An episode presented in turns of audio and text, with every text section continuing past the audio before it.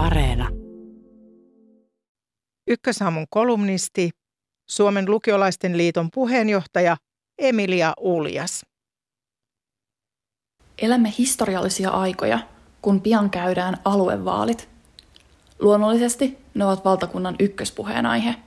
Onhan kyseessä kuitenkin vaalit, joissa valitut henkilöt pääsevät määrittelemään kokonaan uuden hallintorakenteen raameja vuosikymmeniksi eteenpäin. Niinpä uusimman vaaligallupin tulokset dominoivat mediaa, ehdokasasettelun spekulointi käy kuumana ja puolueiden puheenjohtajat pelaavat tiukkaa vaalipeliä. Tilanne on suorastaan räjähdysherkän jännittävä. Paitsi että näin ei ole.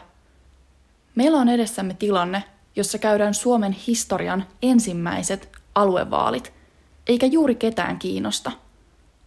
Aluevaaleja ei juuri näy uutisissa, eikä niitä ruodita etenkään kahvipöytäkeskusteluissa. Jos en käyttäisi Twitteriä, tuskin muistaisin mokomien vaalien olemassaoloa. Miten tähän tilanteeseen ollaan päädytty? Tiivistäisin vastauksen kahteen pääpointtiin. Yleiseen epätietoisuuteen ja akuutimpiin aiheisiin. Yleisellä epätietoisuudella tarkoitan, että se, mistä aluevaaleissa tarkalleen päätetään, tuntuu monesta enemmän tai vähemmän hähmäiseltä. Vielä syyskuussa maaseudun tulevaisuuden kyselyn mukaan puolet äänestäjistä ei tiennyt, mistä aluevaaleissa on kyse. Puolueiden vaaliohjelmissa tulee vastaan asioita, joista hyvinvointialueilla ei ainakaan suoraan päätetä. Konkretia on hankala löytää, kuten myös eroja puolueiden välillä. Kaikki veisaamat samaa virta siitä, kuinka palveluiden täytyy olla saavutettavia ja tukea hyvinvointia. Akuutimmista aiheista löytyy syy sille, miksi media on jättänyt aluevaalit fonttikoltaan pieniksi sivuotsikoiksi.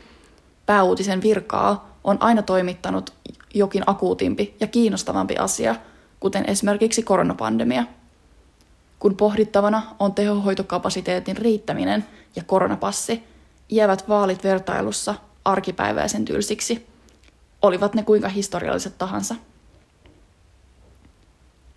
Tässä kohtaa herää helposti kysymys. Mitä väliä? Mitä sitten, vaikka aluevaaleista ei puhuttaisi? Sitä väliä, että jos ihmeitä ei tapahdu, vajoaa aluevaalien äänestysprosentti avuttomasti mutakuopan pohjalle. Jo kevään, tai no kesän, kuntavaaleissa oli matalin äänestysprosentti sitten sota-ajan. Ja kuntavaaleista sentään puhuttiin sekä mediassa että viinilasillisen äärellä. Entä mitä, jos suomalaiset eivät vaan äänestä? Jos äänestysprosentti laskee entisestään, yksittäinen ääni saa kohtuuttoman paljon painoarvoa. Se on toki mukavaa heille, jotka äänestävät, mutta demokratialle se on myrkkyä. Demokratiassa, kun pitäisi olla kyse kaikkien vallasta, ei harvojen vallasta. Suomalaisten täytyisi siis äänestää, vaikka vaalit eivät sen kummemmin kiinnostaisi. Erityisesti pitäisi herätellä niitä nuoria, jotka eivät ole vielä aiemmin äänestäneet. Aktiivisimpia äänestäjiä ovat kuitenkin aina he, joille äänestäminen on muodostunut vuosikymmeniä kestäväksi tavaksi. Sille, että jokin asia ei yksinkertaisesti kiinnosta, on hankalaa keksiä ratkaisua. Keinot ovat siis vähissä – Olennaisinta lienee sijoitella äänestyspaikkoja niin, että jokaisen on niissä mahdollisimman helppoa käydä. Toivoa sopii myös, että äänestyspäivänä on hyvä ilma.